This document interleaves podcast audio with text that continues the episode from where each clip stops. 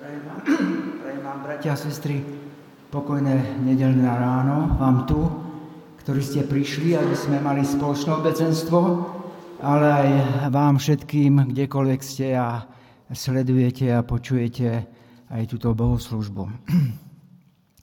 Áno, aj dnes zostane to v rodine.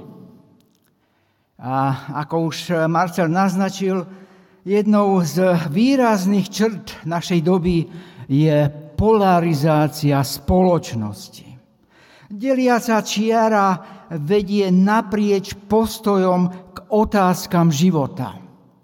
Prechádza celou našou spoločnosťou, kde proti sebe stoja bohatí aj chudobní, obete a výnici, utláčaní a utlačatelia. A nekončí to ani u najbližších.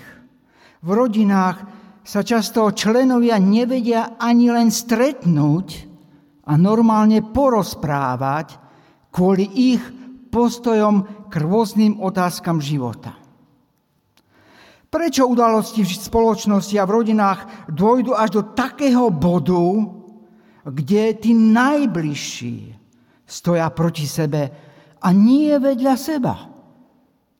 Kde začína toto rozdelenie a kde nájsť riešenie polarizácie najbližších? Čo nám o tejto polarizácii učí príbeh Kaina a Ábela? Rozmýšľame nad manželstvom a príbeh manželstva pokračuje rodičovstvom príchodom detí Kaina a Ábela. Poďme teda sledovať, čo sa to udialo, že tí najbližší stoja proti sebe. Isté na začiatku bol hriech, tak ako sme to pred týždňom počuli. A potom už len dôsledky hriechu. A tie najsilnejšie doľahli na vzťahy. Vzťah človeka s Bohom. Vzťah medzi manželmi a teraz, ako uvidíme, sa prenášajú do súrodeneckých vzťahov. Lebo tak je. Za bránami raja je už len rivalita. Paradoxne, najprv medzi najbližšími. Lebo, ako píše Henry Noven, rodina je často miestom, kde stále je niekto, s kým by ste najmenej chceli byť. Do týchto súradníc je teda vsadený príbeh dvoch súrodencov Kaina a Ábela. A je príbehom, ktorý nám popisuje naše prevrátené sklony v jednaní s druhými. Kain to nie sú oni, to sme my všetci. A začína, začína to celý ten príbeh vyvoleno, vyvolením a uprednostnením v rodine. Formálne Kain a Abel sú rovní. Rovní bratia, obaja vykonávajú chválihodnú činnosť, v ktorých sa navzájom doplňujú, obedujú čo do hodnosti, hodnoty rovnocené obete Bohu. Ich rovnosť je formálne potrhnutá aj literárne. Obom je vo veršoch 1 až 5 daná Nikto není v centre. Dána je im rovnaká pozornosť. A predsa za tým všetkým, za tým formálnym sa skrýva rodičmi založená ich nerovnosť a uprednostňovanie.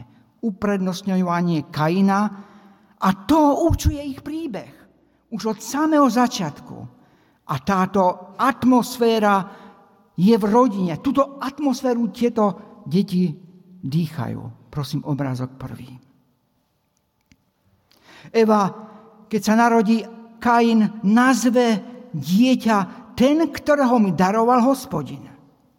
A vieme si predstaviť tú jej radosť nad narodením prvého dieťaťa. Jeho narodenie je spojené s veľkou oslavou, očakávaním. Kanin sa stáva pre prvých rodičov nádejou návratu do raja. Do neho premietajú všetky svoje túžby po získaní strateného Božieho požehnania.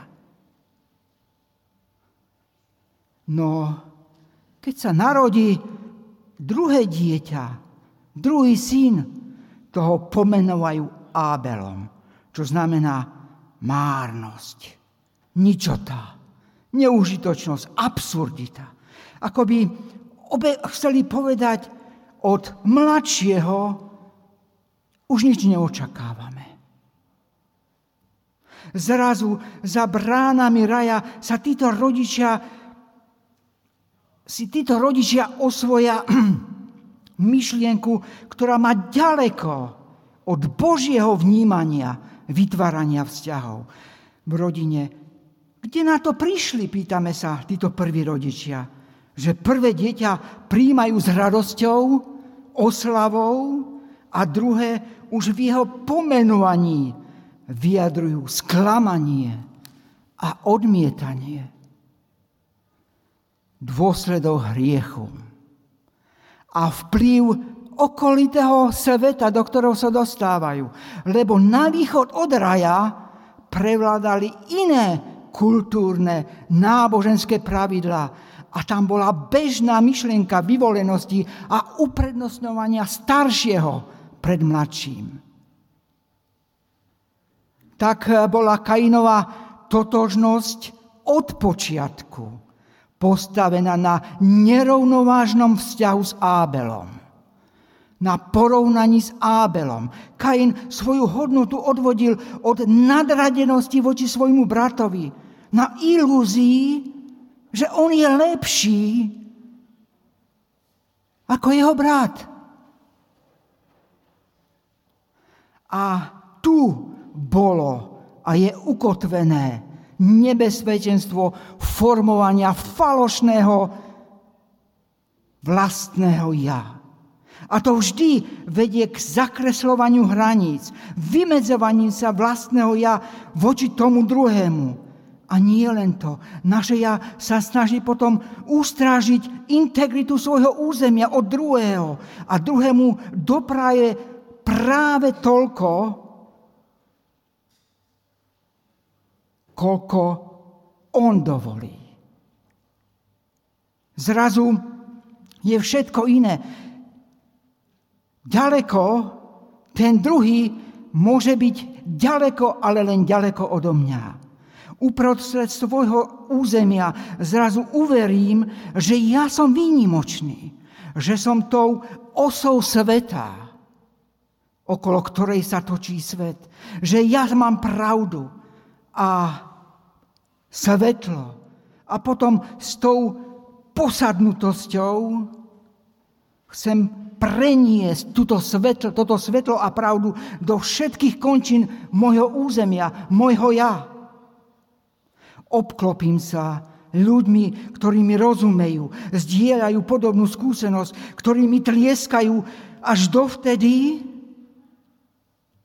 dokiaľ nestretnem druhého, Ábela, ktorý má tou svojou skúsenosťou, iným pohľadom na rôzne témy vyrušuje a možno nepochádza z tej ulice, ako ja. A potom, potom prítomnosť takého Abela spochybňuje hodnotu moju, spochybňuje hodnotu Kaina, konanie, nasmerovanie a napokon ohrozuje Kainovo bytie. A tak prvým sklon, prvý sklon vyvolenosti a uprednostňovania vedie k a otvára bránu k druhému sklonu. Otvára bránu do územia vylúčenia druhého z územia mojho ja. Odmítnout alebo obejmout. To je názov profesora Wolfa knihy a hovorí, že Kainovia robia dva, dve veľké fatálne chyby. Kainovia všetkých dob robia tieto dva veľké chyby. Vylúčia druhého z ich spoločnosti, spoločnosti neomilných, tých, ktorí to vedia a sú lepší ako ostatní a seba chránia, chránia od spoločnosti tých, ktorí sú samozrejme zlí a určite sa mília. Tým, že Kain vykonal skutok vylúčenia, vylúčil aj seba samého zo všetkých možných vzťahov k zemi, po ktorej kráčal, k Bohu, ktorého slúžil a k ľuďom, ktorým im Pán Boh daroval. Stáva sa prvým v rade všetkých ďalších tulákov, ktorí beznádejne hľadajú svoje miesto pod slnkom na tejto zemi. Kainov skutok vylúčenia Ábela bol prvým článkom v reťazí, dlhej reťazí vylúčenia vylúčených, utláčaných, zaznávaných, ktorý sa tiahne všetkými dejinami ľudstva. Boh však chce zvrátiť Kainovo konanie. Tak to čítame. A intervenuje, priamo zasahuje do udalosti a chce zvrátiť beh udalosti, lebo vidí, kam to až môže dôjsť. Verše 6 a 7. Dvojnásobne vstupuje do života Kaina. Najprv je Kain konfrontovaný s Božím meritkom toho, na čom záleží a čo je veľké v Božích očiach. Keď Boh pohliadol na Ábela a jeho obeď, ako by tým chcel povedať Kainovi niekoľko skutočností. Tá prvá, nie, neodmietol som, Kain, tvoju obeď, pretože by nebola perfektná. Len obeď nech je akokoľvek perfektná. Nemôže byť náhradou za zle konanie. A apoštol Jan v Novom zákone nám to objasňuje 1. Jána 3, 11 až 12 verš. Lebo toto je zväz, ktorú ste počuli od začiatku. Aby ste jeden druhého milovali. Nie ako Kain bol z toho zlého a zabil svojho brata. A prečo ho zabil? Pretože jeho skutky boli zlé a brato spravodlivé. A potom Záleží mi na Ábelovi rovnako tak, lebo obaja ste nesiete môj obraz. Záleží mi na ňom práve tak, ako na tebe. Aj on je niekým výnimočným, aj keď je tebou prehliadaný, vylúčený. Mnou nie je. A ja mám dosť požehnania pre teba aj pre Ábela. Keď Boh neprijal Kainovú obeď, bolo to napemnutie pre neho, aby skutočnosť nadradenosti poprel a odmietol. Kain teraz musel niečo urobiť. Bol volaný, aby radikálne prehodnocoval, prebudoval svoju identitu. Ale on sa už vnútorne pohráva s myšlienkou, že musí sa zbaviť Ábela.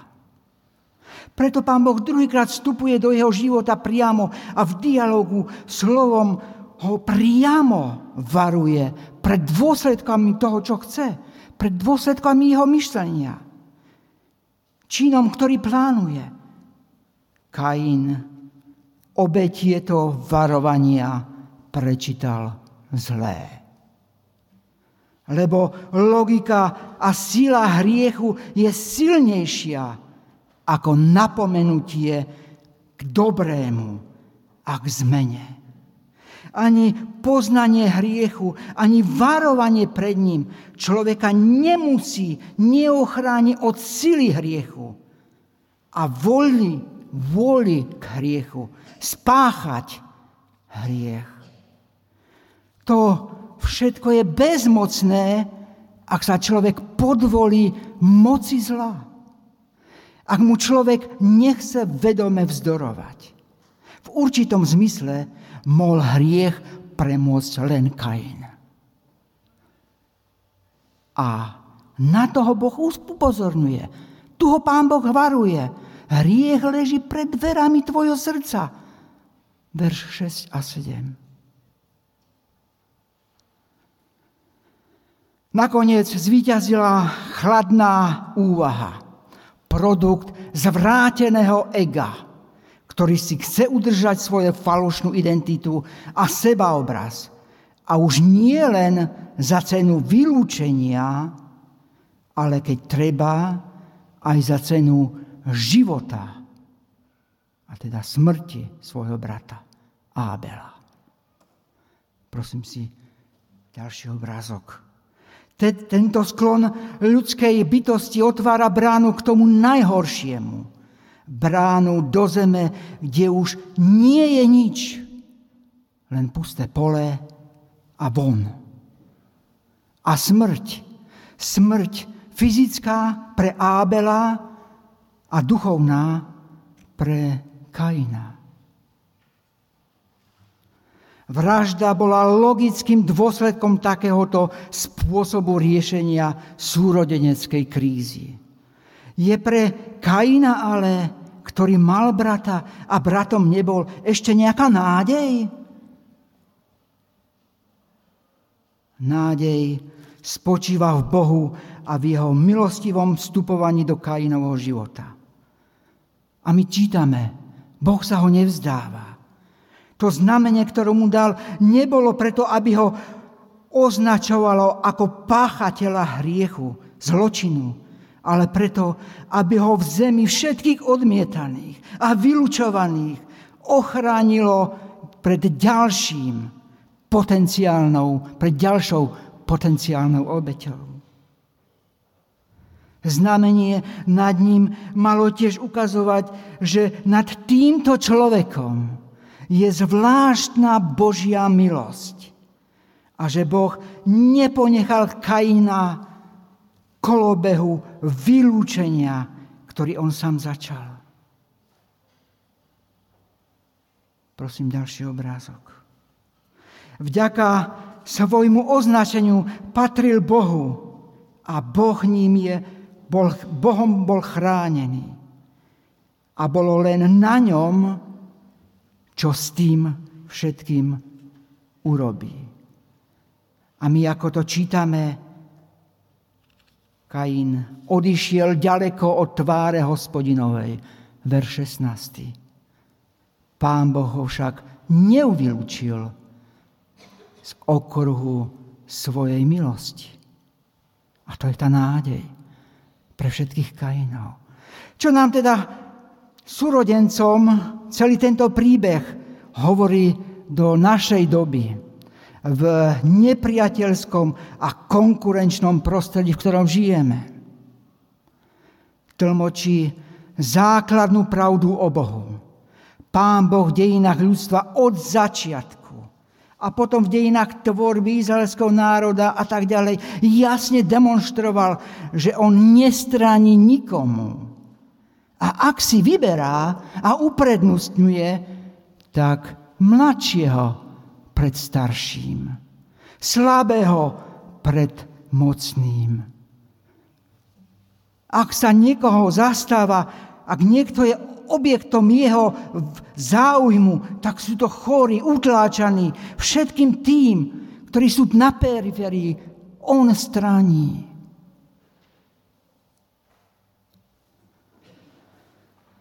A napokon nám v Pánu Ježišovi ukazuje v tom ukrižovanom, v Ježišovi Kristovi, objal nás všetkých, rovnako cudzích, rovnako ďalekých, rovnako hriešných.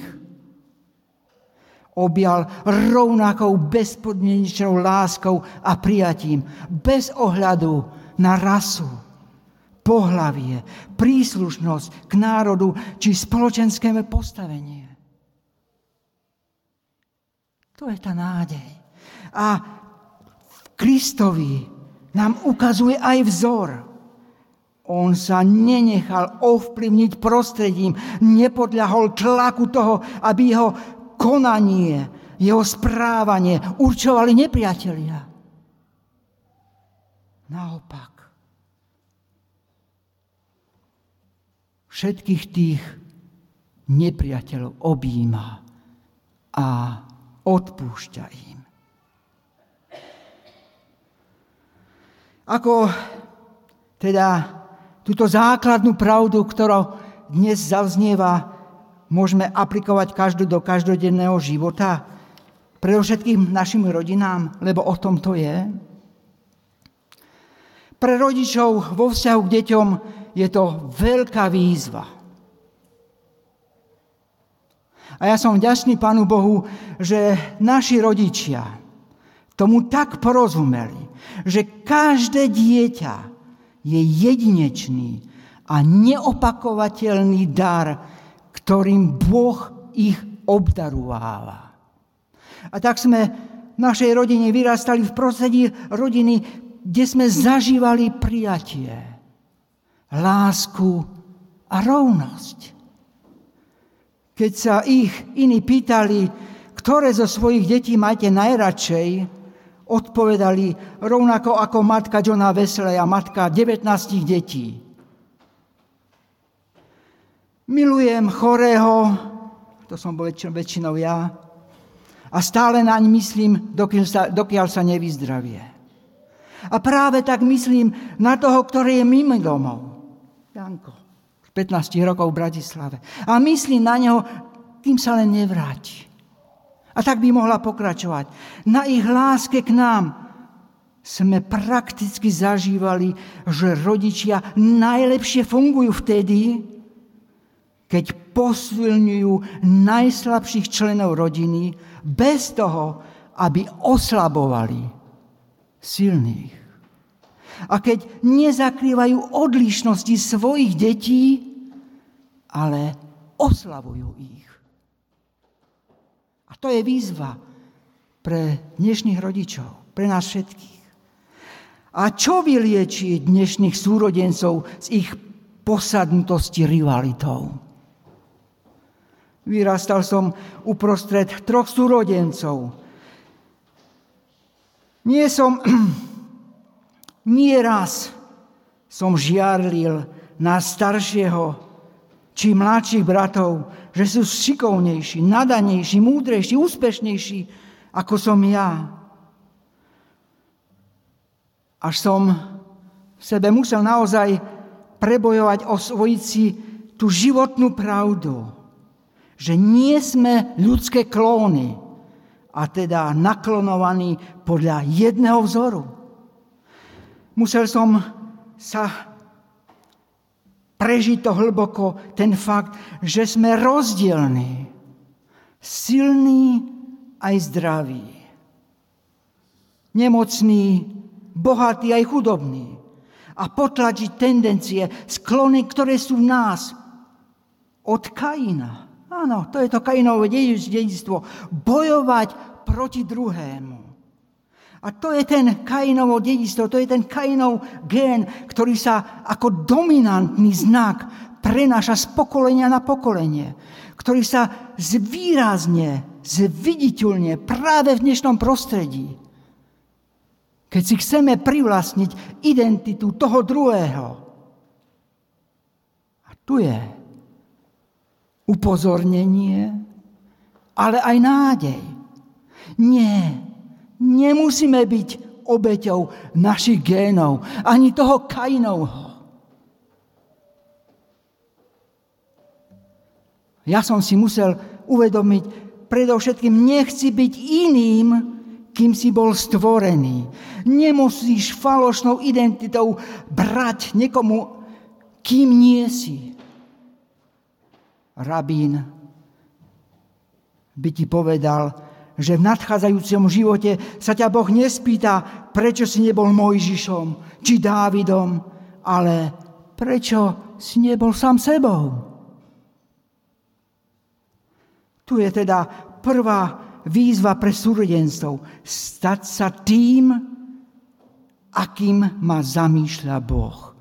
Akým ťa zamýšľal Boh.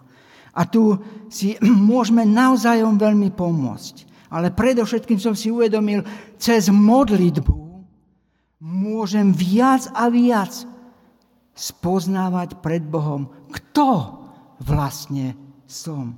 Spomínaný Henry Newen hovorí, že modlitba je pre neho aj pre mňa. Nasluchaním hlasu požehnania, kde má na modlitbe vedomé kde na modlitbe vedome nasluchám hlasu Boha, ktorý ma miluje a ktorý o mne hovorí dobré veci. To je tá cesta, ako sa buduje identita jednotlivca. Keď dokážem prijať pred Bohom samého seba, potom môžem slobodne prijať svojho súrodenca, ktorý je iný ako ja, odlišný odo mňa a chápať odlišnosť ako niečo, čo nás môže spoločne obohacovať. Skutočná osobnosť je osobnosť od, obohatená inakosťou druhého. Že v sebe istým spôsobom odráža množstvo iných pohľadov.